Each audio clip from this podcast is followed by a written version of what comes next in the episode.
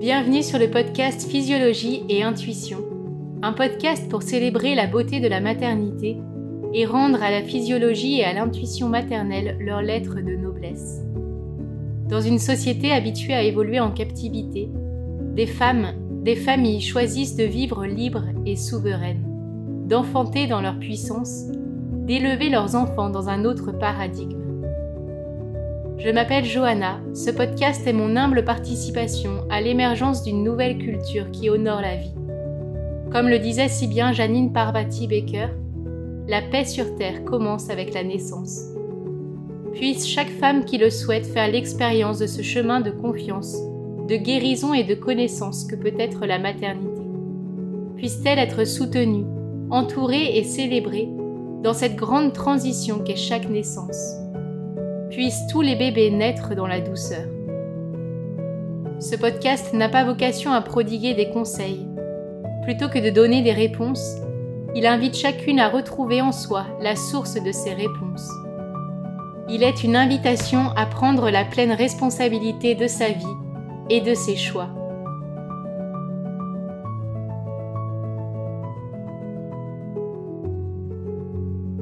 Dans cet épisode, j'ai la joie d'accueillir Lola, naturopathe passionnée et passionnante, pour parler d'un sujet ô combien vaste et polarisant, l'alimentation, et en particulier l'alimentation optimale pour la femme dans sa fertilité.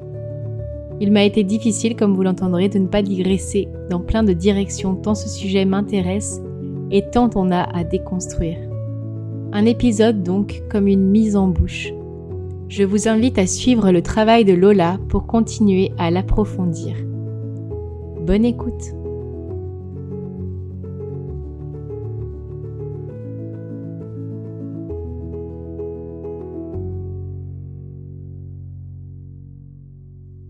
Salut Lola, merci beaucoup, beaucoup de venir sur le podcast pour parler de ce grand sujet que nous allons aborder aujourd'hui, celui de l'alimentation, en particulier pendant la grossesse, même si c'est bien plus large en fait que juste la grossesse. On pourra aussi parler du postpartum, parce que pour moi, ça fait tout un et la préconception. Enfin bref, en fait, l'alimentation de la femme euh, dans cette période de, fertilité. Euh, bah voilà, je te laisse la parole pour te présenter et puis après on reviendra sur, euh, nos parcours respectifs brièvement. Merci beaucoup, merci pour, ton invitation et pour ta confiance. Je suis très heureuse de participer à ton podcast que j'aime beaucoup. du coup, bah, par rapport à l'alimentation et mon parcours, moi, ça fait sept ans que je suis naturopathe et euh, ce que je partage aujourd'hui en consultation, c'est absolument pas ce que j'ai appris pendant mes études de naturopathie. Donc, il y a eu quand même plusieurs années où euh, j'ai euh, partagé des conseils en alimentation que je déconseille aujourd'hui. Donc, c'est voilà, c'est un cheminement qui est, qui est pas simple, qui demande aussi de l'humilité une constante remise en question. De toute façon, quand on travaille dans le domaine de la santé, c'est essentiel de se mettre à jour, de continuer ses recherches. Et j'espère que voilà, ça, ça, devrait être ce que, ce que n'importe quelle personne qui travaille dans le domaine de la santé, euh, classique ou alternatif, euh, fait euh, pour pouvoir bah, bah, suivre ce qui, ce qui se découvre et puis, et puis faire, faire discuter un peu toutes les théories qui existent parce que c'est quand même des sujets clivants, polarisants, comme tu disais juste avant, avec plein, plein de manières d'y entrer. Et du coup, euh, donc aujourd'hui, euh, les conseils en alimentation que, que je partage, c'est ce qu'on appelle euh, bah, l'alimentation ancestrale, en tout cas en francophonie. et ce qui est chouette, ce que j'aime bien, c'est que ça permet de simplifier pas mal de choses. ça permet d'éviter la frustration et de se tourner plus vers le plaisir et le goût. Et un, ce sont des conclusions par les, auxquelles je suis arrivée par plusieurs entrées. Et ça, c'est, euh, c'est chouette aussi. Moi, c'est ce qui fait que, que j'ai confiance dans, dans cette manière de manger, de me nourrir, de percevoir la santé. C'est pas euh, quelque chose que quelqu'un m'a dit ou que j'ai pu voir euh, quelque part ou ce que j'ai appris en, en naturo bêtement et que je répète. C'est des, c'est des conclusions par lesquelles je suis arrivée, voilà, avec, par plusieurs portes. Donc, la, la première, ça a été de vraiment euh, réfléchir à la manière dont le corps fonctionne et apprendre comment le corps fonctionne. Et ça, donc, on apprend aussi en naturo. Mais bizarrement, il y a beaucoup de choses, euh, beaucoup de conseils euh, en alimentation qui vont à l'encontre un peu de ce qu'on apprend, parce qu'on apprend quand même bah, les différences entre protéines animales, protéines végétales, entre toutes les vitamines, les minéraux euh, qui proviennent euh, d'aliments animaux et qui proviennent d'aliments végétaux, qui sont absolument pas les mêmes et euh, qui ne fonctionnent pas de la même manière dans le corps en fait. Et du coup, une fois qu'on sait ça, une fois qu'on qu'on sait à quel point le corps va devoir réaliser de transformations quand par exemple on va se mettre à manger euh, énormément de protéines végétales, quand on va chercher à avoir tout ce qu'il nous faut dans le, dans le, dans le règne végétal, euh, le corps va devoir transformer toutes les vitamines, tous les minéraux jusqu'à la forme en fait, dont il, a, dont il a besoin pour pouvoir les utiliser.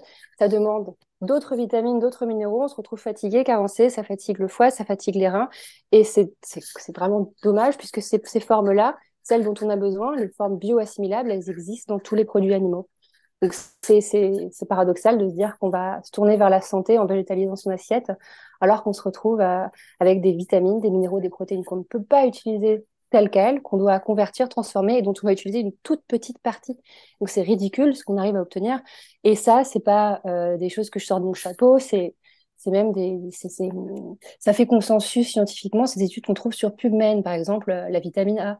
On peut trouver sur PubMed les études qui montrent que le bêta-carotène, on l'utilise peut-être qu'à 3% et que euh, c'est impossible de savoir le pourcentage qu'une personne va réussir à synthétiser du bêta-carotène, alors qu'on sait que le rétinol, donc c'est la forme de la vitamine A animale, elle est utilisée dans quasiment sa totalité et que c'est la forme dont notre corps a besoin. Donc c'est comprendre nous, en tant qu'espèce euh, vivante, être humain, on n'a pas le même système digestif que d'autres espèces vivantes. On a un système digestif très spécifique, très particulier, qui fonctionne euh, d'une certaine manière. Et même si on a tous nos spécificités en tant qu'individu par notre, notre histoire et ce qu'on a fait subir à nos systèmes digestifs et ce qu'on est capable de digérer ou non, donc oui, il y, a des, il y a des diversités, mais on a une manière de fonctionner et c'est la même pour tout le monde en fait. Et ça, c'est voilà, on y, arrive à cette conclusion ou on n'y arrive pas. Et puis on a, il y a peut-être d'autres conclusions qui arrivent. Et puis qui détient la vérité, je sais pas. En tout cas, c'est ma vérité aujourd'hui. Je sais que tu partages ce point de vue là aussi.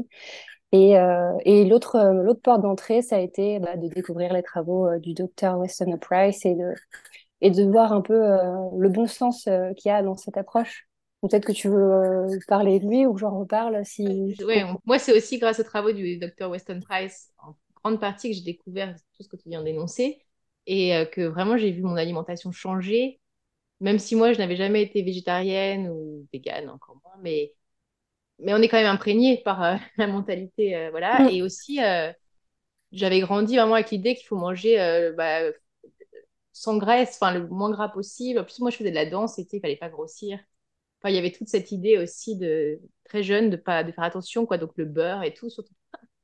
Voilà. Et en plus, c'est complexe ce sujet parce que bon, tu vas y revenir, mais en plus le beurre tel qu'on le trouve au supermarché euh, pasteurisé, c'est pas non plus voilà, c'est pas ça dont on parle. Donc euh, bon. Ouais.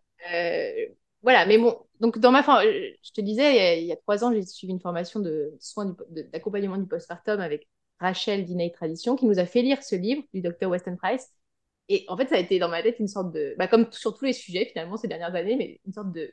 Waouh, c'est une bombe, quoi, de me dire, mais c'est l'opposé de tout ce que j'ai appris, de tout ce que j'ai enregistré comme euh, norme, en fait. Et, euh, et de me mettre d'un coup à manger du gras, du bon gras, tu vois, du beurre clarifié au petit déjeuner avec des œufs, mais genre euh, vraiment beaucoup de beurre et tout. Ça... D'un coup, tout a changé, j'avais plus faim, quoi. Et j'ai pas grossi spécialement, du tout même. Et je me sentais beaucoup mieux, en fait, dans mon corps. Et à plein de niveaux, en fait. Et je me suis dit, waouh, c'est tellement. Ça fait tellement du bien, même de saler aussi mes aliments. Enfin, voilà, des choses que je ne faisais pas par euh, idéologie intériorisée, quoi. Même mm. si j'en ai jamais fait, voilà, un grand sujet dans ma vie, mais c'était, voilà. Donc voilà, c'est pour ça que ça m'intéresse tellement, même si je. Je trouve que c'est un sujet tellement difficile parce que, voilà, à chaque fois, ça touche les personnes dans, dans leur identité, dans leur... on s'identifie beaucoup à ce qu'on mange. Enfin, c'est devenu une sorte de label, quoi. Mm. Un combat. Et en plus, il y a l'aspect éthique dont on va aussi parler, je pense. Euh, pourquoi on est venu à des telles euh, aberrations quand même, je pense, si on peut le dire comme ça. Voilà, bon bref, c'est ça. C'est tout ça. Moi, c'est ça mon parcours vite fait. Mais, euh, mais si tu veux dire qui est Weston Price, en quelques mots, son, son mm. travail et ses conclusions, c'est vachement intéressant. Bah oui, puis comme tu, comme tu le soulignes, on n'observe pas quand même une santé éclatante dans notre société, que ce soit l'augmentation de l'infertilité et puis même la santé des, des nouveau-nés, quoi. La santé pendant la grossesse, la santé des nouveau-nés, même le, je crois que le taux de mortalité infantile a augmenté au cours des dix dernières années. Donc, il y a, on peut se poser légitimement de sacrées questions sur euh, euh, les directives gouvernementales, les conseils de santé euh, les plus répandus. Quoi. On peut pas vraiment, je trouve vraiment que c'est quand même légitime de remettre en question un, sacré paquet de choses. C'est surtout nos générations. Enfin, je sais que je me... j'ai déjà entendu ça de la part de naturaux ou de personnes qui travaillent vraiment sur la santé. On voit par de génération en génération une baisse de la qualité du terrain et de, je veux dire, on est déjà une génération beaucoup plus faible que nos parents en termes de santé. Et euh, je pense que ça ne fait pas, ça ne va pas en s'améliorant. Donc, en effet, c'est intéressant de se questionner sur qu'est-ce, que, qu'est-ce qui a changé depuis 50 ans et qui fait que c'est mm. moins en moins bien. il y a eh ben, plein de sujets, c'est pas que l'alimentation, il y a les injections, ah bah oui. choses, évidemment, mais tout est lié. Et, ouais. Euh, et puis, du coup, on peut se dire, quand on remonte à la cause de la cause de la cause, on est quand même. Euh, bah, la préconception, la grossesse et les premières années de vie, on peut se dire que c'est quand même une, on a bien remonté la chaîne des événements. Donc, euh, oui, il y a plein, plein de manières de prendre ce problème. Et pour moi, c'est pour ça que ça fait sens, en tout cas dans, ma pratique, c'est de travailler à ce niveau-là. C'est qu'on on y a bien remonté à l'origine des événements. Oui, et surtout que Weston, donc tu vas sûrement parler, mais Weston Price, il a montré que tu peux, il y a une réversion possible des effets en fait de la mauvaise nutrition. Euh, et il l'a montré sur différents, les enfants d'une même famille qu'on peut vraiment changer en fait la qualité du terrain et c'est passionnant. Ça veut dire qu'on a vraiment une action possible sur tout ça. Mais complètement, et ça, c'est peut-être des choses que tu as pu, euh, du coup, que tu as expérimenté à titre personnel et que moi, je vois dans, les personnes que j'accompagne, ce que c'est ce qu'il est possible de faire en quelques mois et euh, l'état de santé, euh, comment, il peut se modifier avec quelques petites modifications. Enfin, c'est important. en tout cas, moi, ce, ce qui me parle, c'est de me rappeler qu'on est fait pour être en pleine santé, heureux et épanoui. En fait, on est fait pour ça. Chaque espèce vivante est faite pour ça sur Terre. Il suffit juste de lui redonner voilà, les petits coups de pouce à droite ou à gauche qu'il faut pour euh, remettre le corps euh, et l'esprit sur la, bonne direction. Et ça, quand on a cette conviction-là, ça change aussi euh, l'approche et, et, et, du coup, il y a beaucoup de choses qui découlent de ça. Oui, c'est clair. En fait, tout ce sujet-là, il va vers l'idée vers d'une plus grande vitalité, d'une vie plus, plus surabondante, plus, voilà, qui, c'est pas c'est pas des idéaux pour euh... ouais c'est pas des règles en fait pour pour restreindre en quoi que ce soit. C'est au contraire pour être plus plus vivant quoi. Mm. mais bon alors j'ai l'impression qu'on est oui. pour quelqu'un qui connaît pas du tout le sujet donc on est en train enfin oui. on parle un peu comme si on savait de quoi on parle mais vas-y euh, est-ce que peut-être Weston Price. Weston Price et puis après dire clairement en fait c'est dont il s'agit cette alimentation ancestrale et pourquoi. Après on pourra aussi aborder la question de l'éthique pourquoi beaucoup de gens sont devenus végétariens pour... c'est vrai que notre agriculture, il y a de quoi euh, questionner ce qui se passe. Et, comment on peut, dans nos vies, euh, choisir cette alimentation en, choisissant quelque chose le plus juste possible. Enfin voilà. Mais donc, peut-être repartir à la base parce que c'est tout le monde ne sait pas de quoi on parle euh, clairement. Oui, ça marche. Et bah, du coup, le docteur Weston Price, c'était un dentiste américain du début du 20e, dans les années 1920, il me semble, qui, euh, qui s'est posé des questions sur euh, l'état de santé bucco-dentaire euh, catastrophique des personnes qu'il avait en, consultation. Donc, il s'est demandé pourquoi est-ce qu'au cours des dernières années, il y a une dégradation visible? Pourquoi est-ce qu'il y a de plus en plus de caries, déchaussements Pourquoi est-ce que les mâchoires sont de plus en plus affinées? Et il a voulu un peu voir ce qui se passait ailleurs à travers le monde. Donc, il a voyagé sur tous les continents.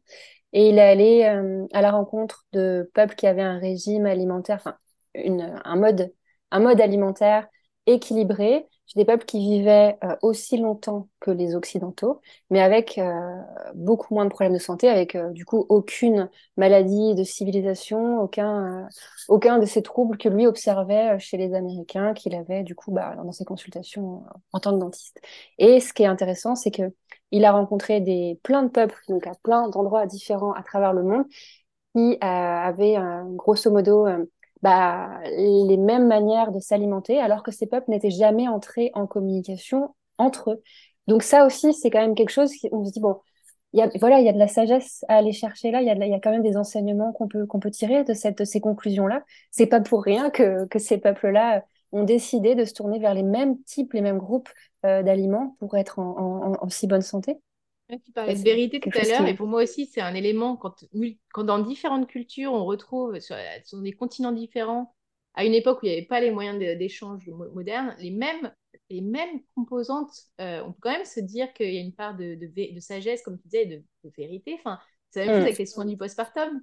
On retrouve les mêmes caractéristiques dans toutes les cultures traditionnelles, que ce soit au Brésil ou en Chine ou en Inde ou en, Afrique. Enfin, on savait qu'on restait allongé, qu'on mangeait des chauds, des bouillons.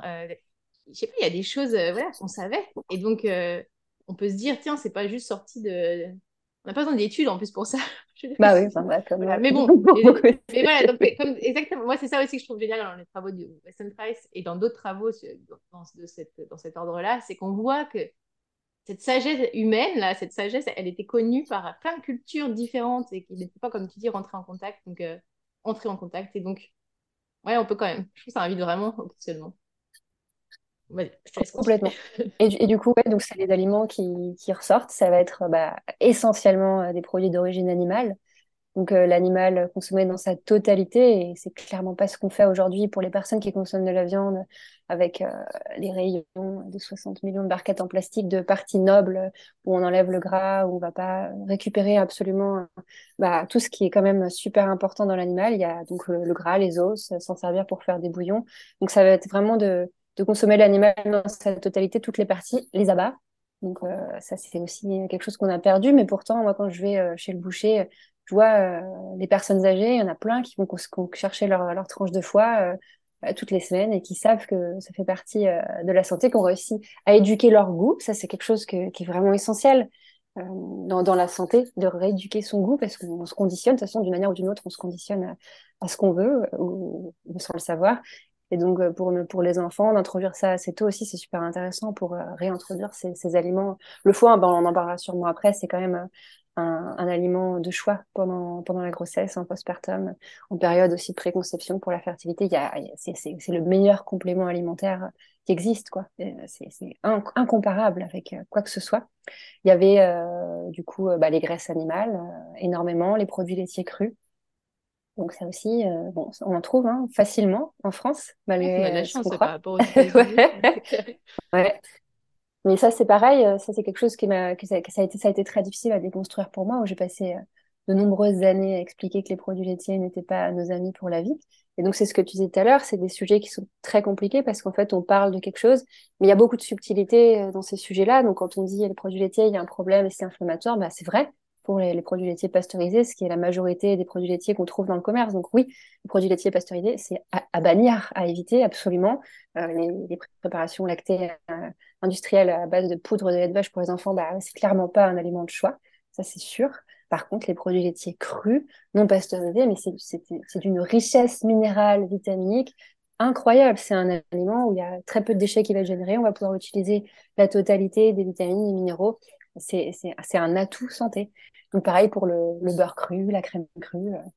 L'argument qu'on entend, enfin la question qu'on entend toujours sur ce sujet, c'est pourquoi on consommerait le lait d'une autre espèce euh, euh, ouais, et pourquoi est-ce qu'on consommerait la viande d'une autre espèce? Pourquoi est-ce qu'on consommerait le corps d'une autre espèce? Pourquoi et, et, du coup, peut-être qu'on va faire un pont trop rapide, mais par rapport à ces questionnements éthiques, c'est pas parce qu'il y a quelque chose qu'on qu'on voit qui est violent, par exemple les vidéos de L214 dans les abattoirs. Donc ce qu'ils font, c'est un travail euh, important et c'est insupportable de savoir que de telles conditions d'élevage existent.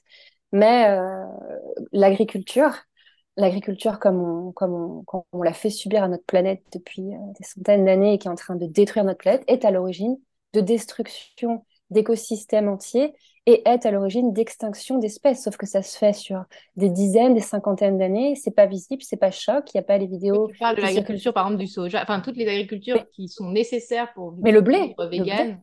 Oui, le blé. Non, mais, mais même pour, euh, pour tout le monde. Hein. Oui, mais en fait, en fait, oui, oui.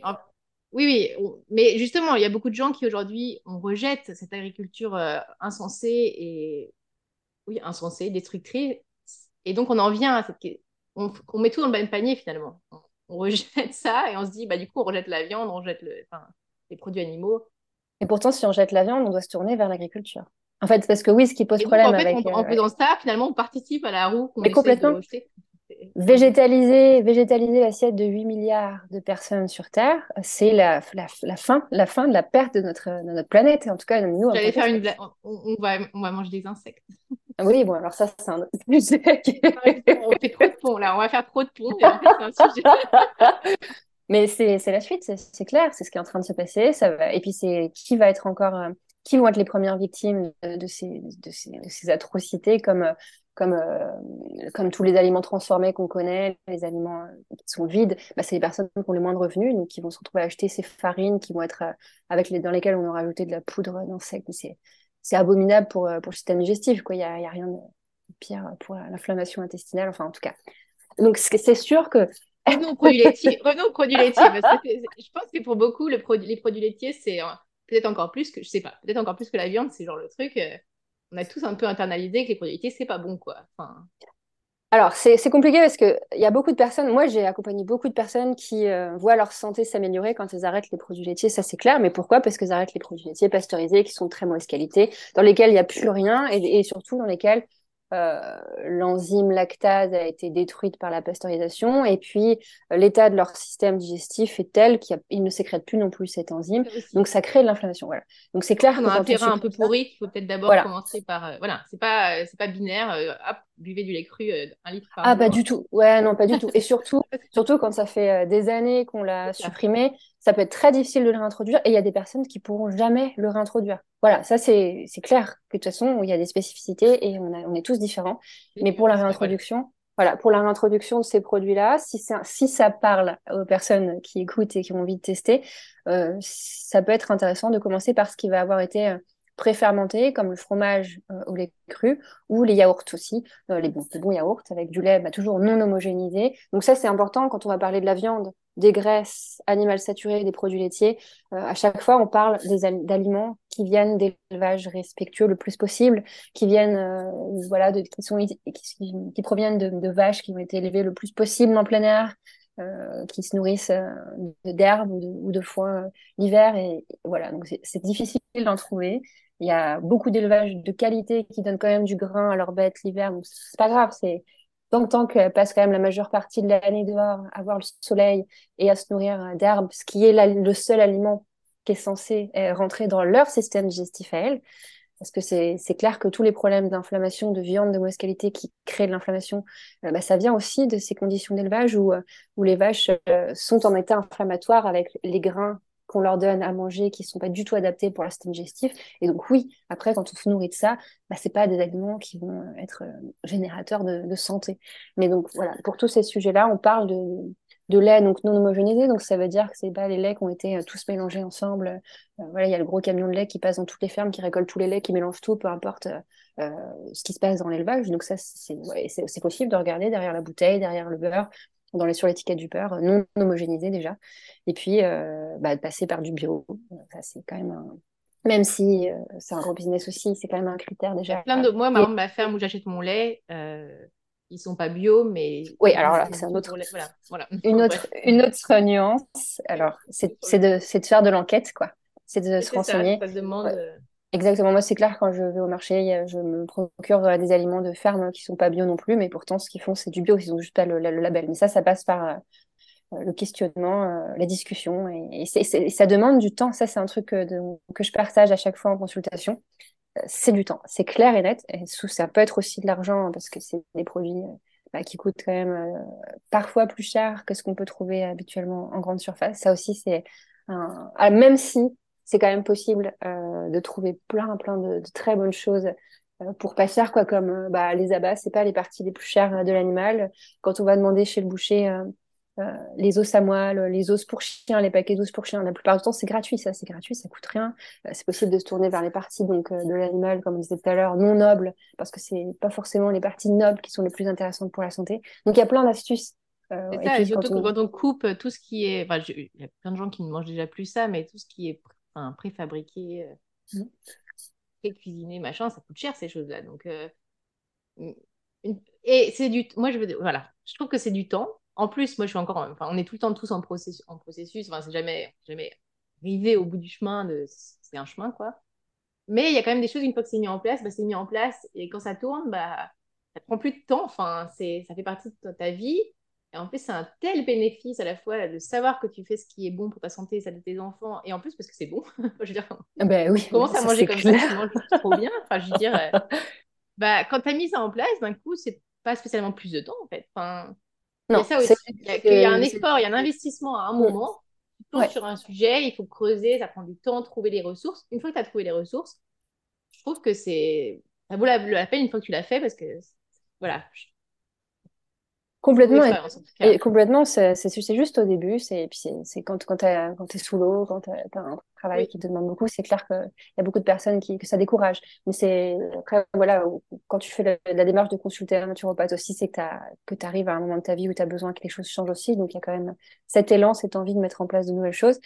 Mais ça, ça fait partie du coup de la de la démarche euh, de la démarche éthique aussi quoi ça c'est clair de se renseigner autour de chez soi, de faire euh, vivre euh, les petits producteurs, les petits éleveurs. Et ça c'est possible vraiment euh, partout en France, même s'il y a des zones qui sont un peu plus un peu plus difficiles que d'autres.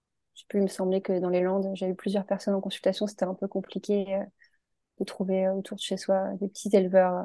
Mais, mais je pense que ça se fait quand même facilement un peu partout en France finalement, l'éthique un peu raccourcie du, du, de croire qu'on est éthique et écolo parce qu'on achète euh, chez Biocop des produits euh, végétaux. Enfin, finalement, tu creuses un peu et tu te rends compte que c'est, bah, comme tu disais, voilà, l'impact aussi de cette agriculture-là, pas du tout. Enfin, c'est pas prévu comme ça, quoi. Donc, en fait, tu as un impact sur beaucoup d'autres. Euh, c'est une chaîne, en fait. Creuser le bon sens de ce qu'on fait en, sous, la, sous la couche, sous la, espèce de couche de vernis euh, média... qui est médiatique ou qui est culturelle. Enfin, est-ce que ça a vraiment du sens ce qu'on fait? Voilà. Bah ouais, et c'est une question euh, qu'on peut se poser par rapport du coup à l'état de santé de la planète, mais notre état de santé aussi, parce que du coup il y a un autre aspect qui a été euh, vraiment intéressant dans la dernière année, en tout cas dans, dans, ma pratique, c'est de découvrir vraiment la notion. Bon, ça je la connaissais pour quelques quelques antinutriments.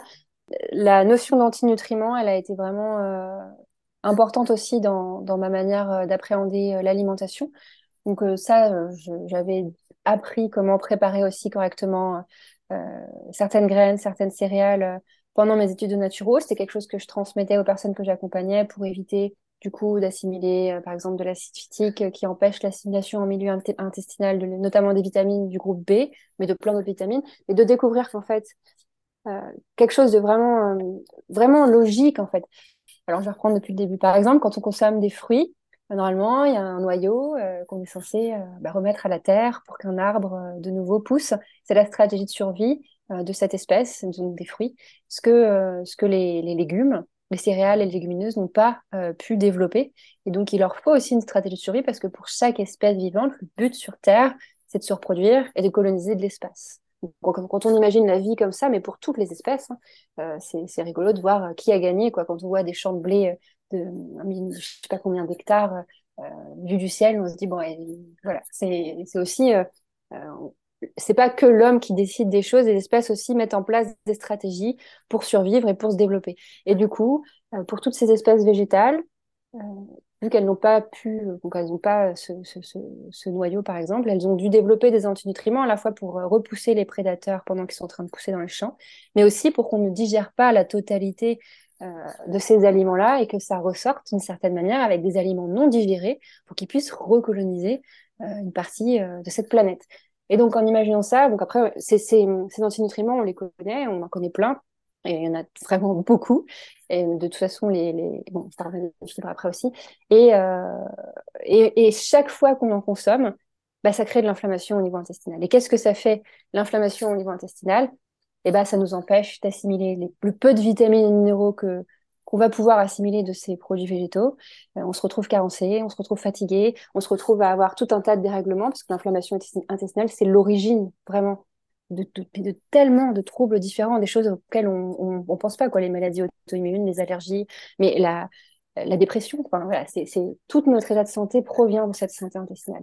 Et donc, les personnes qui se mettent à dire qu'il faut végétaliser son assiette, on, vraiment, on peut, se poser, se poser une question. Déjà, on se retrouve à, à, consommer des aliments qui sont très peu bioassimilables, parce que c'est ça aujourd'hui le, piège de, euh, de, ces, de ces guidelines euh, green, healthy qu'on connaît de de, voilà, de manger vert pour sauver la planète, c'est que oui, il y a des études qui existent, on prend un brocoli, on, l'étudie, on regarde, regardez, il contient tout un tas de super vitamines minéraux, mais c'est c'est hypocrite, c'est mensonger parce qu'on n'étudie pas ce qu'on est capable d'utiliser dans notre ventre. Donc à l'extérieur de notre corps, effectivement, ça contient tout ça. À l'intérieur, c'est pas la même euh, histoire. Vraiment pas. C'est ridicule ce qu'on arrive à utiliser de ce produit-là. Et en plus de ça, on a créé de l'inflammation intestinale parce qu'on a euh, euh, consommé tous ces antinutriments, beaucoup trop de fibres. Les fibres, c'est important, mais pas en excès. Et aujourd'hui, on consomme beaucoup de fibres, beaucoup trop de fibres. Et c'est ce qui fait aussi qu'on se retrouve, bah, c'est le cercle vicieux, quoi. De plus en plus carencé, de plus en plus fatigué, de plus en plus malade plein de gens qui diront euh, bah oui mais moi depuis que j'ai commencé cette alimentation comme tu disais tout à l'heure en fait j'ai enlevé le lait bah je me sens mieux mais parce qu'en fait on parle de choses qui étaient mauvaises à la base on mangeait pas comme il fallait donc évidemment quand on enlève tous les produits très inflammatoires tu vas te sentir mieux en mangeant de, du végétal et du cru peut-être mais la question c'est enfin moi ce que je trouve intéressant c'est comme avec le postpartum c'est la question c'est pas maintenant quand tu as 25 ans ou 30 ans comment tu te sens euh, les six premiers mois c'est comment tu vas te sentir quand tu auras 70 ans c'est la question du long terme aussi de qu'est-ce qui soutient vraiment notre santé dans. Enfin, voilà, je, dis ça parce que je trouve que c'est un argument. Enfin, c'est tout le temps l'objection. Bah ouais, mais moi, je me sens mieux. Après, il y a aussi les hmm. différents. On a différents tempéraments, euh, différentes constitutions, mais je pense quand même qu'il faut se remettre aussi dans la question du long terme et de comment tu te sentiras quand tu auras 80 ans, quoi.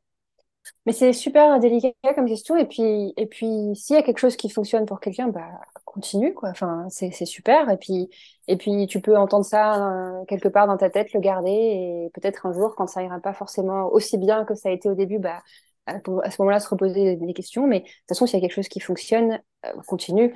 Mais cela étant dit, c'est ce que je partage aussi souvent en consultation, c'est compliqué de trouver l'équilibre entre écouter son intuition, écouter son corps et euh, savoir euh, qu'en fait on s'est habitué à beaucoup de, choses qui sont pas du tout adaptées. Et le corps, le corps, la vie est tellement intelligente qu'elle est capable de, s'adapter à, des choses mais horribles, vraiment. Mais il y a des personnes que j'ai en face de moi, des fois je suis mais à la fois euh, effrayée et émerveillée parce que par cette force de vie et ce qu'on est capable de faire subir à notre corps mais pendant des années et des années, et puis pour euh, quand même continuer. Donc il y a, y a vraiment oui, il euh, faut s'écouter, mais à la fois, on a tellement réussi à se conditionner d'une certaine manière, à la fois psychologiquement et à la fois physiquement. On, se conditionne des deux côtés. Hein. On peut vraiment durer des années avec un régime vegan, végétarien, en étant en bonne santé, parce qu'on est convaincu, intimement convaincu que c'est ce qu'il y a de mieux et que c'est en parfaite santé. Et on peut se, se mentir et, ne pas écouter les signaux de son corps ou les masquer. C'est possible. La force de l'esprit, elle est, incroyable. Mais aussi, on conditionne son corps à la, la fonction créer l'organe. Et donc, Moins on donne quelque chose, par exemple, à son estomac, euh, plus sa taille va euh, diminuer, moins on va sécréter d'acide chlorhydrique. Et du coup, quand on va se mettre à remanger des aliments comme la viande ou des aliments qui demandent beaucoup d'acide chlorhydrique, et ben là, on va se sentir mal, on va se dire, bah, en fait, euh, mon corps me, mon corps sait.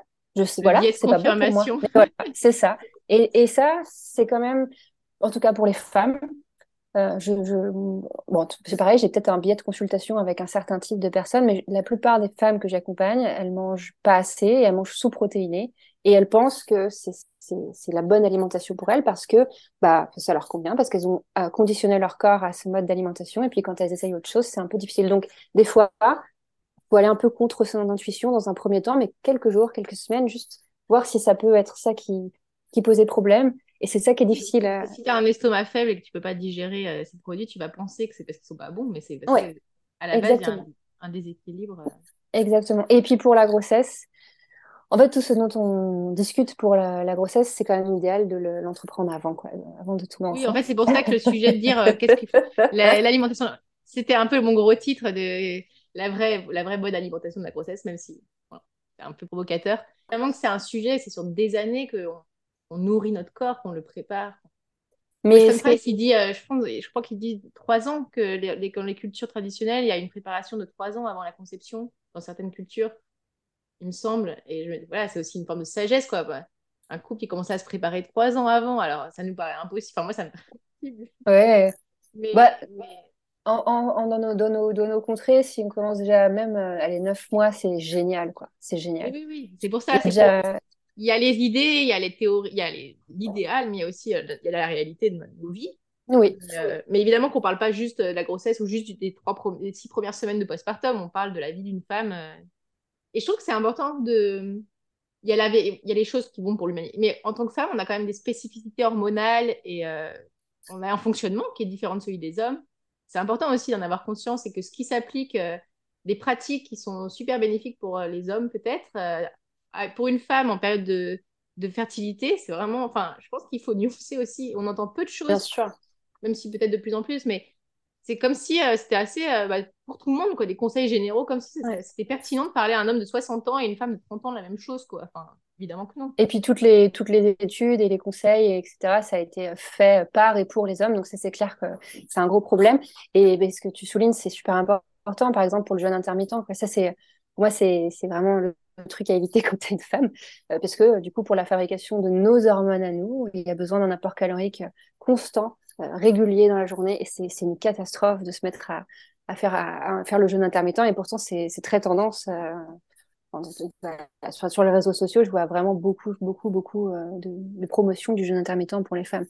Mais en tout cas, par rapport au fait que hum, c'est quand même idéal de le commencer, ce régime-là, c'est pas un régime, cette, cette manière de s'alimenter-là avant ton enceinte, c'est notamment pour euh, les peurs qu'il y a autour du risque euh, d'infection euh, bactérien, donc avec la listeria, la toxoplasmose, parce que du coup, vraiment, donc tout ce dont on est en train de discuter, ça va à l'encontre des, des, des, conseils en, en, alimentation, quoi, parce que voilà, il faut manger vide, pasteurisé, sous plastique, bouilli, pour être sûr qu'il n'y ait aucun risque qu'on n'attrape aucune bactérie.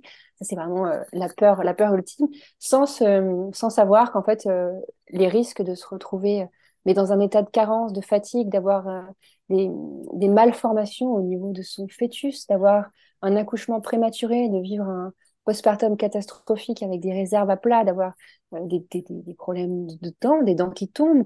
Il y a quand même beaucoup, beaucoup, beaucoup, beaucoup de risques. Conséquences, ouais, de risques. Et de conséquences qui, qui, qui sont plus fréquents et parfois plus graves que l'infection avec telle ou telle bactérie. Là, il y avait, je ne sais pas si tu, connais cette mathématicienne Daphne Adler qui a, partagé, qui a écrit un livre qui s'appelle Debunk the Bump et qui a fait des statistiques sur le pourcentage de chances que tu avais de développer euh, telle ou telle bactérie versus le pourcentage de chances d'avoir un accident de voiture, par exemple. Et ça remet vraiment les choses dans leur contexte. Donc là, je, moi, je suis pas très forte avec les chiffres, je les ai sous les yeux. Avec euh, comme par exemple, si tu manges du poisson cru, tu as une chance sur 100 000 d'attraper une mauvaise bactérie, mais tu as quatre chances sur 100 000 de mourir d'un accident de voiture. Donc, qu'est-ce qu'on met, euh, voilà, qu'est-ce qu'on fait passer avant? Est-ce qu'on arrête de prendre sa voiture? Est-ce qu'on arrête de sortir de chez soi? Euh, Parce qu'on a beaucoup plus de chances de mourir d'un accident de voiture que de développer une, bactérie avec euh, tel ou tel aliment. Et on se retrouve à éliminer des aliments, mais essentiels, tous les aliments intéressants pour la santé, ils sont éliminés, ils sont déconseillés, ils sont interdits. L'interdiction encore, ça c'est, c'est le mot euh, à, 50 000 euros. Parce que dans ce que tu dis, d'abord un sujet où en fait, j'ai même pas pensé à la question de l'infection bactérienne, parce que pour moi, c'est tellement plus un sujet que j'ai même pas pensé. Mais en fait, on a du mal à imaginer que les, que les, si tant de, de médecins, tant de guidelines de santé disent ça, ça puisse être mauvais. Tellement. Ouais. Je dirais, alors après, je pense que justement, maintenant, j'ai l'impression qu'on est quand même plus préparé à entendre ça, parce que ces dernières années nous ont bien montré quand même que tout ça, c'est pas au sujet de la santé.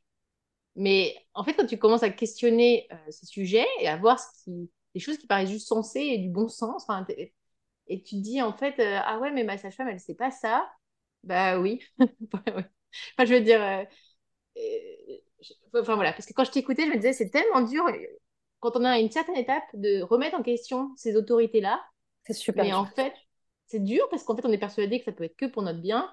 Mais, mais il suffit en fait de lire quelques bouquins et d'écouter quelques personnes, des scientifiques. Justement, tu as abordé là, des, chiffres, parce que moi, c'est pas non plus mon truc, mais pour certaines personnes, ça va aider à se rendre compte que, bah oui, en fait, c'est fondé sur la réalité euh, scientifique, enfin, la vraie, la science, qu'on appelle la science, l'observation du réel, la compréhension du réel.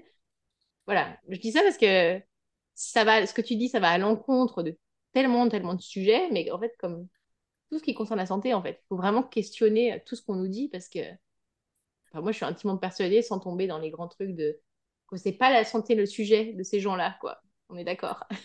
et, euh, je pense qu'il y a plein de choses. C'est, euh, je, ne sais pas en fait ce qui, ce qui euh, pousse en fait toutes les instances gouvernementales. Il y a sûrement beaucoup de choses différentes, mais je pense aussi qu'il y a la peur et la méconnaissance de la physiologie. Et, ça, c'est moi j'ai été formée avec des médecins et des médecins qui m'expliquent que la physiologie, elle est absente de leurs 8-10 années d'études, en fait, qu'on l'étudie un peu dans les trois premières années et qu'après c'est fini, c'est que de la pathologie et, et c'est que la peur euh, de chaque pathologie, les conséquences et la molécule euh, synthétique qui va permettre de limiter euh, les symptômes. De, voilà. Donc il n'y a plus du tout de physiologie tu arrives au bout de tes années d'études de médecine, tu deviens médecin et, tu sais même pas, tu sais même pas comment le corps fonctionne. Enfin, c'est, c'est, c'est, ça peut paraître prétentieux de part de non, mais ça, mais, mais aberration. quoi. En fait, c'est aussi les croyances, la croyance profonde de dans, quand on écoute euh, ce système-là, tout, tout, part en vrai en fait. On ne pourrait pas survivre, l'humanité ne peut pas survivre sans, sans, molécules de synthèse, sans tout est pathologique. Et moi, ma, ma croyance, elle est à l'opposé. Pour moi, ça marche. Quoi. Comme tu disais, en plus, avec une immense résilience, une capacité à accepter des choses euh, qui ne sont pas prévues. Et bah, malgré ça, ça continue de marcher, de fonctionner. Mais vraiment, moi, ma croyance, euh, enfin, c'est pas une, Oui, c'est ma croyance, c'est que ça marche, quoi. Le, c'est bien fait, la grossesse, ça marche. Le, l'enfantement, ça marche quand on arrête de le perturber, quoi. Et c'est un peu la même chose. C'est ouais, bon. ouais. Et puis il y a rien de, il y a rien, enfin, il y a rien de bon qui peut venir de la peur, qui peut venir de l'objectif du risque zéro. Il y a rien de bon qui peut venir euh, de, de du retrait en fait et de l'interdiction euh, dans la santé, dans l'alimentation. Enfin, vraiment, euh, on n'y arrivera pas ah avec fois un peu plus de retrait en enlevant, en coupant, en se frustrant, en s'empêchant, en, en fait, encore une fois, on nous coupe d'un écosystème complet. En fait, on, fait partie d'un écosystème, tout est inter, euh, tout est mêlé. Et quand tu commences à couper les, des, des connexions, bah, en fait, euh, ça marche plus. Enfin, ça paraît tellement logique, tellement sensé. Et ça, c'est exactement ce qui se passe en, médecine, c'est qu'on étudie voilà, les membres séparément, les systèmes séparément, et on se retrouve avec une médecine qui n'est plus vivante. Médecine morte euh, de, dissection où on a étudié les systèmes les uns séparés des autres. Et c'est ce qu'on ce voit aujourd'hui, à quel point on est déconnecté bah, de, de, la terre, du vivant, à quel point est-ce que la notion de tuer un animal, elle, elle prend de la place alors que à chaque fois, enfin, quand on respire de l'air, quand on va se nourrir, quand on va se baigner, enfin, tout est interconnecté, la vie, la mort, et on a besoin d'autres espèces pour être en vie. Et c'est cette déconnexion qui est à l'origine de, un sacré euh, paquet euh, de choses qui posent problème aujourd'hui. Hein. Exactement le même. Quand on parle de naissance, je, je t'en parlais d'alimentaire, quand on parle juste d'enfantement, de, les peurs qui sont liées à ça, tous les, toutes les, tous les, les, dogmes liés à ça, en fait, tu viens de parler de la mort. Encore une fois, on, on s'est tellement coupé de notre écosystème et de la réalité de ce qu'est la vie, de cette vie qui inclut la mort et la permanente. En fait, c'était comme ce cycle qu'en fait, ça crée des peurs insensées on n'est plus capable de voir la réalité parce qu'en fait, euh, ouais, enfin bref, je, ne veux pas trop creuser ça parce que c'est pas vraiment le sujet d'aujourd'hui, mais c'est la même chose, quoi. C'est simplement revenir à ce que c'est qu'être, tu disais au début, qu'est-ce que c'est qu'être humain, enfin. Ouais, bah ouais, ouais, bah bien sûr. Et tu parlais d'écosystème, on parlait d'écosystème, pareil, le soleil, être dehors, être connu, enfin, ça c'est clair. Mais ça, c'est bien sûr, ça, ça fait. C'est avant de, de, conseiller quoi que ce soit en alimentation, c'est un conseil qui peut tellement changer de choses, mais pour tout le monde, hein, pas que pour les femmes, ni les femmes enceintes, ni en postpartum. C'est la première lumière que tu vois le matin, ça devrait être le soleil qui se lève, et la dernière, c'est euh, dehors euh, le coucher du soleil, et puis virer les écrans euh, le matin quand tu te réveilles dans la première heure, pareil le soir, deux heures, trois heures, mettre des lumières rouges un peu partout et, passer du temps dehors. Mais ça, c'est et ça paraît tellement bateau, évident qu'il y a tellement peu de personnes qui donnent de crédit à cette, à, cette pratique. C'est la base de la santé, d'avoir d'être en contact du soleil, de cette lumière, pour, pour tellement de choses, quoi, pas rentrer dans les détails, mais, mais pour, la, pour, pour la sécrétion de tellement d'hormones, pour euh, la régulation euh, des cycles circadiens, pour les problèmes, les personnes qui ont des problèmes d'endormissement, de stress, d'anxiété, mais même juste vraiment des problèmes de santé euh, physique, quoi. C'est incroyable la conséquence que ça peut avoir quand on se motive à, à, se reconnecter à ça, à sortir et, à, être dehors. Mais du coup, pour en revenir à l'alimentation de la femme enceinte, euh, donc pourquoi est-ce que euh, je te parlais du coup de, de, de la listériose, de la toxoplasmose, parce que c'est quand même une peur, euh, une peur incroyable qui prend beaucoup de place. Donc, la première chose, c'est c'est dur. C'est dur de se défaire des peurs parce que pendant neuf mois, tu vas être avec des personnes qui disent t'as pas le droit de manger ça, tu fais ça, les professionnels de santé qui vont dire ça, c'est interdit, les aliments interdits, machin, vous risquez ça, ça, ça, ça, ça.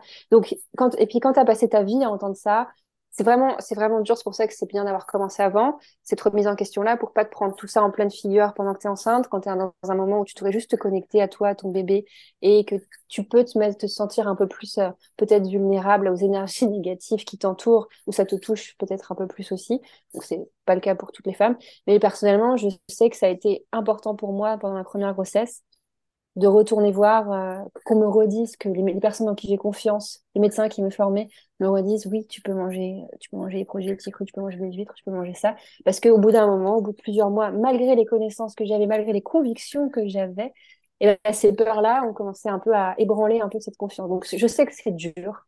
Donc ça, c'est la première chose.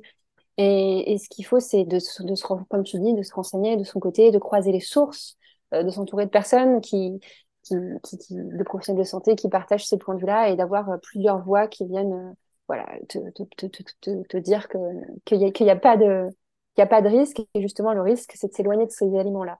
Et l'autre chose par rapport à l'acide chlorhydrique, c'est que non, si tu viens de dire qu'ils te disent qu'il n'y a pas de risque, c'est pas ça en fait. Il y a tout a un risque en fait. Il y a toujours un risque. En fait, le... c'est juste oui, qu'on oui. met les risques sur certaines choses, mais en fait tout dans la vie a un risque. Comme tu disais, tu peux sortir de, dehors de ta maison tout à l'heure et te faire écraser par une voiture. Donc et tu peux aller acheter un, un, concombre et tu peux aller acheter un paquet de chips bio et avoir une infection euh, avec euh, la listériose. Donc, il y a bien sûr. Ouais, ouais, ouais, finalement, c'est vraie... le vrai sujet, je trouve, que ce qui est libérateur, c'est de dire, en fait, tout est. Il y a des risques. La vie, c'est risqué. Enfin, ça dépend aussi D'accord toi. Mais, mais que qu'est-ce que je choisis? Euh, Comme tu dis, il y a plus de risques à enlever ces choses qu'à qu les, qu les, manger. Exactement, voilà. tout à fait. Oui, oui tu as raison d'apporter cette, cette précision-là. Quand on parle d'accouchement à la maison, d'enfantement à la maison, il y a des risques, oui. Mais toujours des risques.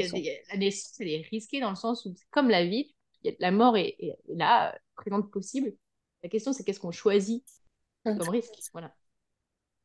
Et si ça peut rassurer, du coup, euh, par rapport à ce risque d'infection, c'est déjà euh, de travailler sur la santé gastrique qui est la première euh, barrière euh, contre ces infections-là, parce que l'acide chlorhydrique de, quali de, qualité, sécrété dans les bonnes quantités, va venir euh, détruire en fait toutes les infections bactériennes indésirables dans l'organisme? Donc déjà, cette première barrière, cette première étape, c'est ce qui fait qu'en fait, on peut sans souci avoir confiance et consommer ces aliments-là. Alors c'est clair, ces conseils-là, je, je, ne les donnerai pas à une femme que j'ai en face de moi, qui est sous euh, inhibiteur de la pompe à protons, sous IPP, sous antiacide gastrique, ou qui a des problèmes euh, d'acidité, euh, de, de, de, des problèmes ouais, d'acidité gastrique et, et, et, avec un faible, un faible acide chlorhydrique sécrété. Donc ça, c'est des choses à adapter à, en fonction de chaque personne. Et c'est clair que là, bah, la première chose, ce sera venir travailler sur cet acide chlorhydrique avant d'introduire peut-être des aliments euh, à risque, encore une fois, ou pour oui, pouvoir euh, mettre voilà, toutes les choses de côté. Il y a d'autres choses aussi pour des, des, choses, c'est pareil, qui, qui s'inspirent un peu de la sagesse de différents peuples, c'est d'associer, euh, par exemple, euh, euh, quand tu manges de la viande pas très cuite ou crue ou du poisson cru, bah, du gingembre, de l'ail, euh, voilà, des choses qui vont permettre de venir un peu détruire euh, les bactéries indésirables aussi. Ça, c'est des choses qui se pratiquent dans plein de pays différents. Et ces associations, associations-là qui sont effectuées. Donc, c'est intéressant de réfléchir à pourquoi est-ce que c'est pareil, c'est encore une fois ce dont on parlait tout à l'heure, la sagesse, la sagesse humaine est-ce que tu as des conseils un peu bateau, enfin bateau, qui sont facilement applicables à si on veut quelqu'un qui voudrait justement renforcer son acide gastrique et son estomac? Oui, et c'est ça qui est génial, c'est que peu importe euh, le problème de santé euh, que tu éprouves, peu importe la raison pour laquelle tu veux consulter quelqu'un qui va t'accompagner sur ta santé, c'est que les conclusions et les aliments euh, ce seront toujours les mêmes. Et c'est ça qui est, à la fois, on peut partir dans des conversations très compliquées, très précises, avec des systèmes organiques spécifiques et euh, toutes les vitamines, euh, etc. Voilà, précisément. Mais les conclusions, elles sont simples et c'est les mêmes aliments. C'est des aliments qui vont être riches en protéines animales, avec les vitamines du groupe B, avec toutes les vitamines liposolubles A, D, E, K.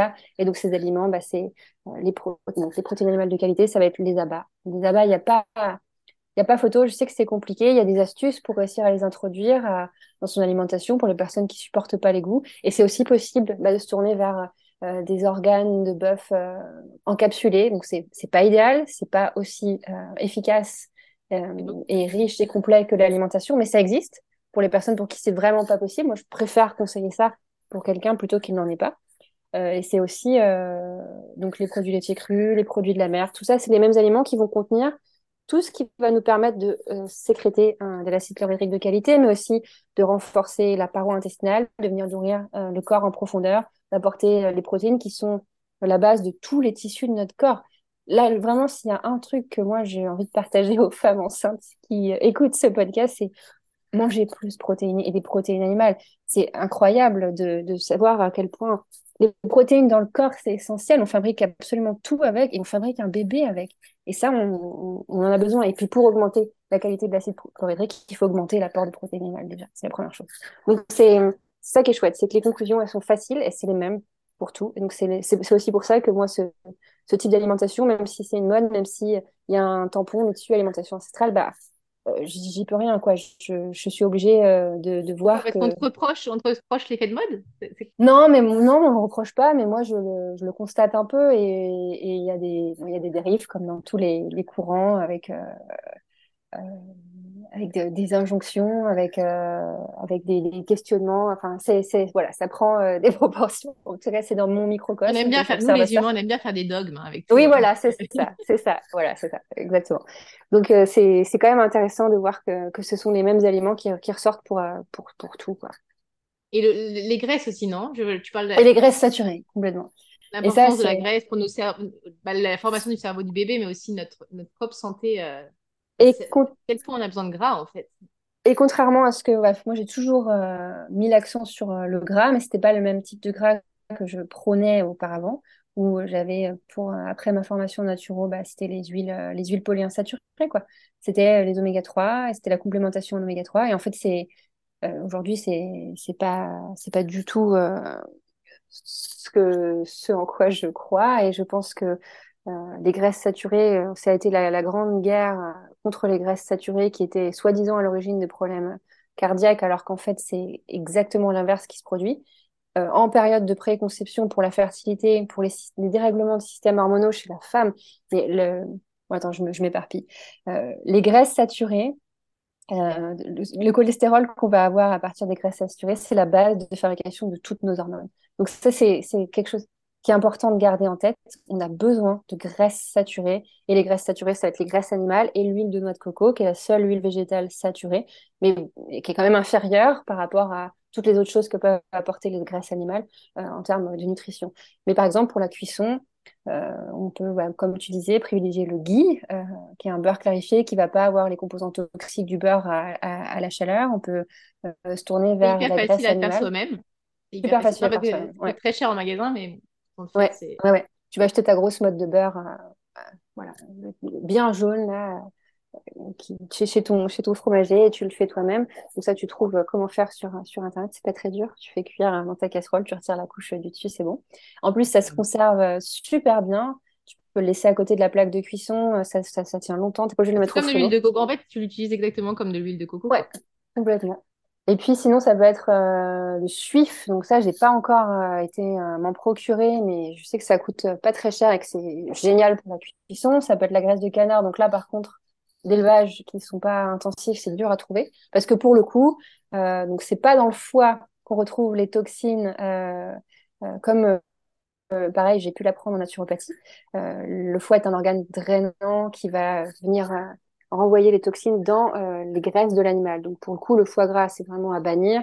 Et euh, si tu te tournes vers de la graisse animale, il faut que ce soit d'un élevage où il n'y pas eu de stress ou une alimentation euh, absurde ou voilà, un élevage de qualité. Ça peut être aussi pour la cuisson quand tu vas, quand tu vas, par exemple, cuire du lard dans ta poêle, bah, dans ta poêle en fonte, tu la laves pas, tu, tu, tu, vas recuire le soir ou le lendemain euh, avec ce gras qui va s'être accumulé dans le fond de ta poêle. Voilà, c'est plein de petites astuces comme ça pour, euh, pour la cuisson. Euh, donc toutes les huiles végétales ne sont pas à mettre à la poubelle, mais la grande majorité quand même. et du coup, une bonne huile d'olive, tu peux de temps en temps la garder pour tes, pour tes crudités, quoi, mais éviter en cuisson le plus possible parce que ça, c'est quand même, je pense, un des scandales qui nous attend dans les années à venir. C'est euh, le danger euh, des acides gras trans qu'on a partout l'alimentation. Les acides gras trans, c'est quand un acide gras polyinsaturé bah, s'oxyde dans l'organisme, donc soit au contact de la chaleur, soit au contact de l'oxygène, simplement quoi, quand tu ouvres ta bouteille, euh, quand tu verses dans ton corps, ça crée des acides gras trans qui sont inflammatoires, qui, créent, qui sont à l'origine de plein de types de dégénérescence différents et de problèmes cardiovasculaires. on a encore digressé. Euh, je ne sais plus euh, quelle était la porte d'entrée de, de, ce point. c'était l'importance du gras. Et mais quel gras Du gras, ouais. Et du coup, il faut y aller. Tu avais commencé une digression aussi vers la fertilité que tu as coupée, mais je pense qu'elle est Ah oui, bah, parce que c'est clair qu'on en manque et que euh, l'une des. Bon, il y a tellement de causes différentes à l'infertilité, mais il y, en a, il y a quand même beaucoup de dérèglements hormonaux chez, chez la femme aujourd'hui. Donc pour l'homme aussi, il, en a, il en a vraiment besoin de ces graisses saturées, c'est clair et net. Mais déjà, introduire bah, plus de protéines, plus de graisses saturées chez la femme pour réguler les problèmes de dérèglements hormonaux, c'est quand même quelque chose qu'on peut faire euh, dans plein de, plein, plein de cas, plein de situations. Et ce qui pose vraiment problème, c'est les conseils euh, que je vois partout sur euh, l'alimentation anti-inflammatoire pour les ovaires, le syndrome des ovaires polykystiques, pour l'endométriose. Pour... Et c'est exactement l'alimentation pro-inflammatoire, quoi. Avec beaucoup d'huile végétale, avec beaucoup de céréales, beaucoup de légumineuses. Et, et, et c'est un truc de fou parce que c'est les conseils qu'on qu'on voit partout pour la santé de la femme et, de, et de son système hormonal. Et bon, ça, c'est encore une autre, une autre digression. Je dis, c'est dur quand même de, se retrouver face à toutes ces infos et se dire, mais qu'est-ce que je. Comment je. Tu quand comment tu choisis parmi tous ces conseils contradictoires et qui viennent de sources qui en apparence sont, sont fiables et, mm. c'est vraiment euh, c'est bizarre quoi qu'on en a, c'est pour ça que, que voir ce qui se passait un peu euh, il y a quelques siècles, euh, un peu partout dans le monde, chez des, chez des personnes qui vivaient très longtemps sans toutes les maladies qu'on connaît, bah, ça peut être euh, quelque chose qui aide vraiment à y voir plus clair et à tricoter, à détricoter le vrai du faux dans tout ce qu'on entend. En tout cas, ça, moi, ça m'aide de voir, de, de, de, réussir à sortir la tête de tous ces conseils contradictoires, parce que c'est clair que c'est difficile, quoi. C'est clair. Et puis en plus, c'est encore pas les mêmes que ceux que ton médecin ou ton gynéco vont te donner. Donc c'est. Les conseils contradictoires qui viennent du monde alternatif, c'est même. Mmh. Mais c'est ça qui est dur. Mais ouais, c'est très très compliqué. C'est pour ça qu'il y a des personnes qui sont en errance et qui essayent des tonnes de, de choses différentes et, qui s'abîment vraiment la santé. Il y a beaucoup de, de, de super euh, euh, professionnels de santé alternatifs qui sont passés par énormément de choses destructrices et différentes pour arriver aujourd'hui à, à, ce, bon sens. Donc c'est quand même chouette que ces personnes aient pu faire cette expérience-là pour éviter à d'autres personnes de, passer par ces chemins aussi. Oui, parce que de toute façon, après aussi, ça fait partie de, de ce qu'est le discernement dans la vie, mais on prend des choses et on se dit, tiens, là, ça sonne quand même juste. Enfin, y a, on, a quand même, voilà, on a quand même des radars intérieurs quoi, pour savoir ce qu'on aussi enquête. Mais ce que je trouve, en tout cas, dans cette alimentation, et bah, moi, tu parles de l'art, mais juste de manger du lard, pour moi, c'est tellement interdit. c'est tellement bon, c'est tellement nourrissant. Mais ouais. plus faim. Moi, j'avais tout le temps faim je disais ça juste avant, mais j'avais tout le temps faim. En fait, c'était ma norme, quoi, d'avoir tout le temps faim. Et, ouais. coup, de, sentir d'être rassasié après un repas jusqu'au repas suivant. Waouh Le nombre de femmes que j'accompagne qui euh, arrêtent de se, de se tomber un paquet de gâteaux industriels le soir, euh, qui arrêtent de manger le goûter avec leurs enfants, qui arrêtent de grignoter entre les repas. C'est incroyable quand elles se mettent à manger comme ça, à se rendre compte qu'en fait, tu n'as plus faim, tu n'as plus besoin d'avoir des pulsions sucrées qui sont vers, en plus vers des aliments qui ne sont pas forcément euh, euh, intéressant pour la santé. Mais pareil pour euh, les extrémités froides. Quoi. Le nombre de femmes qui pensent qu'avoir les pieds froids, les mains froides, ça fait partie de leur personnalité, qu'elles sont nées comme ça. C'est non, c'est un déséquilibre et ça ne fait pas partie de ta personnalité. C'est quelque chose sur lequel tu peux jouer et qui va changer si tu te mets à manger correctement, à donner à ton corps ce dont il a besoin pour fonctionner correctement. pareil pour euh, la fatigue, le sommeil. Et c'est un niveau profond parce que se sentir rassasié, ça tellement ça touche aussi à. Enfin, je veux dire, c'est profond. Ça touche pas que. Ah oui pas que physique comme sensation, c'est aussi se sentir rassasié. La plénitude. On, est en, fait, on est en malnutrition euh, chronique finalement. Ah oui, on sait même pas ce qu'on est censé, comment on est censé se sentir, comment on est censé être. Euh, parce qu'on l'a jamais vécu. Ouais. Et ouais, parce qu'on l'a jamais vécu, mais c'est. Et puis euh, ce que tu dis par rapport au goût, moi je trouve ça génial, tout de, de, de, se reconnecter avec la cuisine de certains de nos grands-parents, pour ceux qui ont eu de la chance, ou arrière-grands-parents, avec les petits plats mijotés, voilà, les, les bœufs bourguignons, sobuco, euh, euh, tout ce qui va cuire très lentement, à feu très doux, dans un bouillon qui va préserver la richesse minérale, vitaminique, avec bah, le bouillon d'os. Le bouillon d'os, ça, c'est euh, un, indispensable pour moi pendant euh, une grossesse euh, quand on s'intéresse à, la santé optimale de la femme enceinte. Augmenter les protéines animales, augmenter les graisses saturées animales, se mettre à se faire son bouillon d'os une fois par semaine et partir du bouillon d'os pour la cuisine de la semaine, quoi. Soit sans boire un petit bol le matin, il y a des personnes qui se mettent à, quand elles se réveillent, à avoir un désir profond de se boire leur bol de bouillon d'os au réveil tellement elles sentent que ça leur fait du bien. Quoi. C'est, pareil, c'est un conditionnement. Et quand on passe la première étape de se dire, ah, j'ai pas trop envie de boire ça le matin au petit-déj, et eh ben, les jours qui suivent, c'est le corps qui le demande. Et sinon, on peut s'en servir comme, comme base de cuisson pour venir, je dois faire un risotto, tu prends le bouillon, tu, tu fais cuire ton riz dedans, tu peux aussi, quand tu fais une soupe, ouais, tout. Ouais.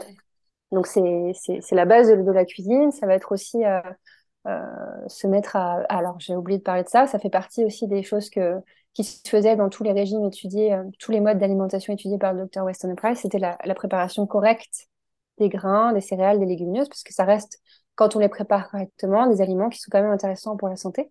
Donc quand on fait euh, son pain en levain ou qu'on l'achète, bah, le levain, c'est ce qui va avoir permis de faire fermenter la céréale. Donc les modes de préparation de ces aliments, ça va être soit la fermentation, soit le trempage, soit la germination. Donc ça, on peut le, on peut le faire. Voilà, on peut se dire, bah, demain, si je, si je mange des haricots, bah, de toute façon, souvent, il n'y a, pas, a pas trop le choix. Il faut, quand on les achète secs, il va falloir les faire tremper. On le fait tremper toute la nuit, la veille pour le lendemain. Et puis, euh, y a, je sais que en Amérique du Sud, il y a une manière de préparer les haricots noirs, c'est incroyable, quoi. C'est des sacrées étapes, ça demande du temps. Donc il y a ce, truc-là aussi, euh, cette sagesse-là aussi de préparation correcte de ce type d'aliments-là qu'on a, a un peu perdu. Euh, quand on, par exemple, quand on va se faire euh, sa pâte à crêpes, sa pâte à galette avec du, sarrasin, le fait de l'avoir, de la laisser fermenter toute la nuit, bah, ça va être un aliment super intéressant le lendemain. Ça, on n'a rien fait, quoi. On l'a juste laissé dans, dans, le, dans le gros récipient toute la nuit ça fermente tout seul et ça, c'est ce qui permet euh, de rendre assimilables les vitamines et les minéraux qui sont capturés euh, dans l'enveloppe du grain. Qu'est-ce qui manque d'autre? Alors, j'ai oublié une chose qui est vraiment quand même importante, c'est la qualité de l'eau qu'on consomme. Ça, c'est... ça, c'est important. c'est vraiment très, très important. Donc, euh, bon, bah, c'est pareil, c'est encore une fois un achat à faire et ça va pas être des billes, euh, des billes de, céramique ou alors un bâton de charbon. C'est, clairement insuffisant, même si c'est mieux que rien. Il faut, euh, il faut, euh, s'acheter un petit système de filtre à eau. Ça peut, l'entrée de gamme, on en a pour une centaine d'euros. Après, ça peut aller jusqu'à 2000 euros, voilà, en fonction du budget ou, de l'importance de ce sujet-là pour chacun. Mais c'est, essentiel pour la grossesse. Ça, c'est clair et net aujourd'hui. C'est, et est-ce que tu t'es penché sur la question de ce qu'on veut que l'eau soit filtrée, mais on, veut aussi qu'elle soit vivante? Enfin, tu sais, euh, Oui, ouais, ouais. Bah oui, c'est, pour ça que l'eau en bouteille, c'est inintéressant. Dans l'eau qui elle a besoin d'être dynamisée. Tu ton eau? Et eh bah, le, le, alors, il y a plein de techniques. Je... A priori, tu as l'air d'être au courant de la vitalisation. C'est mon sujet du moment. Enfin, c'est vrai. mais tu ouais, vois, mon eau, je la filtre depuis longtemps, mais il me manquait cet aspect-là de, de, bah, alors, je pense que il y a un idéal et puis il y a un... plein de choses à faire. Et, le simple fait, tu sais, quand tu ouvres le robinet, euh, le, le fait qu'elle s'écoule de cette manière-là, euh, voilà, ça crée pas non plus un vrai vortex, mais il y a quand même euh, un mouvement qui peut déjà la dynamiser. Donc, c'est clairement pas suffisant quand tu t'intéresses vraiment à ce sujet-là, qui est un sujet passionnant sur, sur la, la manière qu'a l'eau de fonctionner dans notre corps. C'est beaucoup plus subtil que, que ce qu'on mais, voilà, c'est possible de, de, de, en tout cas, de faire attention à l'eau qu'on boit. Euh. Mais déjà d'enlever des choses qui sont, euh, qui sont vraiment problématiques, comme tous les, les métaux lourds ou, des, ou voilà, du fluor, du chlore, euh, toutes les bactéries, les virus qu'il peut y avoir dans l'eau du robinet, même la radioactivité. Enfin, c'est, les restes de médicaments aussi dans l'eau. Les résidus médicamenteux, c'est une catastrophe. Là. Toutes les personnes, toutes les femmes qui arrêtent la pilule et qui continuent d'en consommer parce qu'elles boivent l'eau du robinet, c'est difficile d'éliminer les, les, oestrogènes de synthèse. Donc, dans ça, c'est un autre sujet encore. La pollution avec euh, les perturbateurs endocriniens, c'est un sujet qui est aussi important que l'alimentation pendant la grossesse.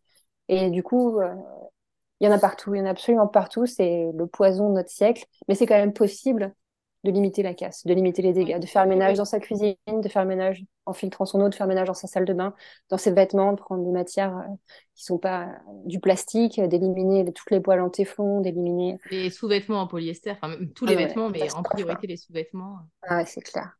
En le... Laisser nos seins aussi mou. Ouais, il y a plein. la lymphe, elle a besoin de circuler, donc euh, apporter des choses qui, qui la restreignent. En fait, la santé, c'est quand même à la fois c'est super vaste et on peut partir dans des tonnes de, de chemins à creuser, creuser, mais il y a aussi des bases tellement simples. Et moi, c'est ça que j'ai découvert aussi ces dernières années, c'est bah, déjà d'enlever, euh, marcher les pieds à plat, d'enlever, euh, laisser mon, les tissus justement respirer, boire la bonne eau et manger des bonnes, des choses de base euh, simples mais nourrissantes. Prendre le soleil bah, et marcher pieds nus. Et marcher dehors, voilà. Enfin, tu vois, c'est eh déjà c'est quand même assez simple, même si c'est pas simple dans nos modes de vie modernes, en fait. C'est ça aussi. Mais c'est ça qui est dur. C'est ça qui est, c'est là où se situe toute l'ambiguïté. C'est là où il faut réussir à trouver euh, la motivation et introduire ça et que ça devienne tes habitudes, euh, tes habitudes de vie. Quand quelque chose devient une habitude, c'est plus un effort, donc c'est aussi peut-être une chose à la fois. Complètement. On fait du chemin en fait, et quand tu regardes quelques années après, tu te dis waouh, en fait à l'époque tout ça c'était pas acquis pour moi, et maintenant ça fait partie de la norme. Donc euh, Exactement. Et puis c'est quelque chose qui se fait sur des années, comme tu l'as dit au début.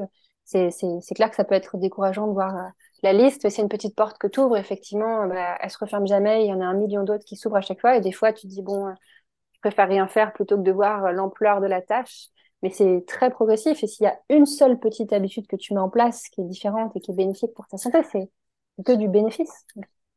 Et alors, j'ai lu un truc hier, je me dis, c'est tellement... Euh, après avoir parlé de tout ça, ça, fait une drôle de conclusion, mais en même temps, ça me semble tellement essentiel, c'est qu'il vaut mieux mal manger en étant serein et en harmonie que d'être dans le stress et dans, le conflit permanent, euh, intérieur et extérieur. Et ça, je me dis, euh, bon, ça, ça, ça, ne vient pas du tout effacer tout ce qu'on a dit, mais ça reste aussi. Euh, ah, mais complètement. Complètement. Il faut que ce soit une relation saine, il faut qu'il y ait ça, du bien-être. que ce soit une nouvelle culpabilité, un nouveau tâche qui te. Parce que dans ce cas-là, ça, c'est contre, contre effectif. Et productif. Et, complètement. Et quand tu. Et quand tu enfin, Là, on, touche aussi à, un niveau plus subtil et peut-être même de la spiritualité, mais t'imagines si euh, à chaque fois que tu es en train de, manger quelque chose, tu culpabilises, tu te sens mal, tu te dis qu'il faut que je fasse mieux, que ça, c'est pas bon pour toi. C'est l'énergie que tu mets dans ce mouvement-là, dans ce que tu mets dans ton corps, c'est clair et net qu'il n'y a rien de bénéfique qui va. Et, c'est ce conseil, il, s'adapte également aux personnes qui écouteraient ces conseils euh, et qui se forceraient à se mettre à à manger de cette manière-là, il n'y aura rien de positif qui va se produire. Quand on est dégoûté par la viande et qu'on se force et qu'on se dit que euh, c'est du coup j'ai entendu que c'était ce qui va être bon et je me mets à manger ça, c'est pareil, ça va pas être euh, ça va pas du tout être bénéfique pour la santé. Donc c'est des cheminements qui sont personnels et, et ça, ça, passe par bah, je sais pas des lectures, des rencontres, des discussions. Après euh, se forcer, moi j'ai entendu beaucoup de récits de femmes qui ont dû se forcer un tout petit peu, à part toute petite dose, pour se réhabituer au goût de la viande et et vaincre le dégoût qu'elles avaient internalisé. Euh, c'est ce qu'on disait tout à l'heure, c'est clair. oui, c'est ça, c'est trouver l'équilibre. Quoi. Mais en effet, comme tu dis, ça vient toucher au spirituel, mais et puis c'est vrai de tout. Et puis on a parlé de l'eau, mais la réaction de, en fait, de tout notre environnement à ce qu'on pense, à notre, comment on se sent. Mais, mais en fait, ces conseils-là que tu viens de donner, ces informations, c'est le but, c'est l'opposé, l'opposé du but de, ce, de, cet épisode et de tous tes conseils. Et ça, c'est de se culpabiliser ou de, de, stresser encore plus, quoi. Il y a aussi un côté, euh, voilà, on, je sais pas, c'est difficile hein, de tout tenir, de savoir toutes ces choses et d'accepter l'imperfection de là où on en est. ah, mais, c'est super dur. Il y a pas de, j'ai pas de réponse à, te donner à cette question. C'est super dur. Euh. C'est très dur. Mais c'est, puis c'est tous les jours et ça change tous les jours et.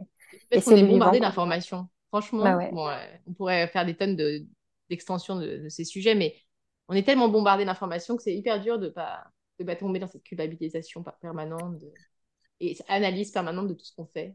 Donc, ouais. Voilà, bon, ça, je voulais rajouter ça parce que je me dis, euh, on cherche pas la perfection, en fait, on cherche le bien-être. Euh, oui, et puis. Le euh, bien-être, quoi.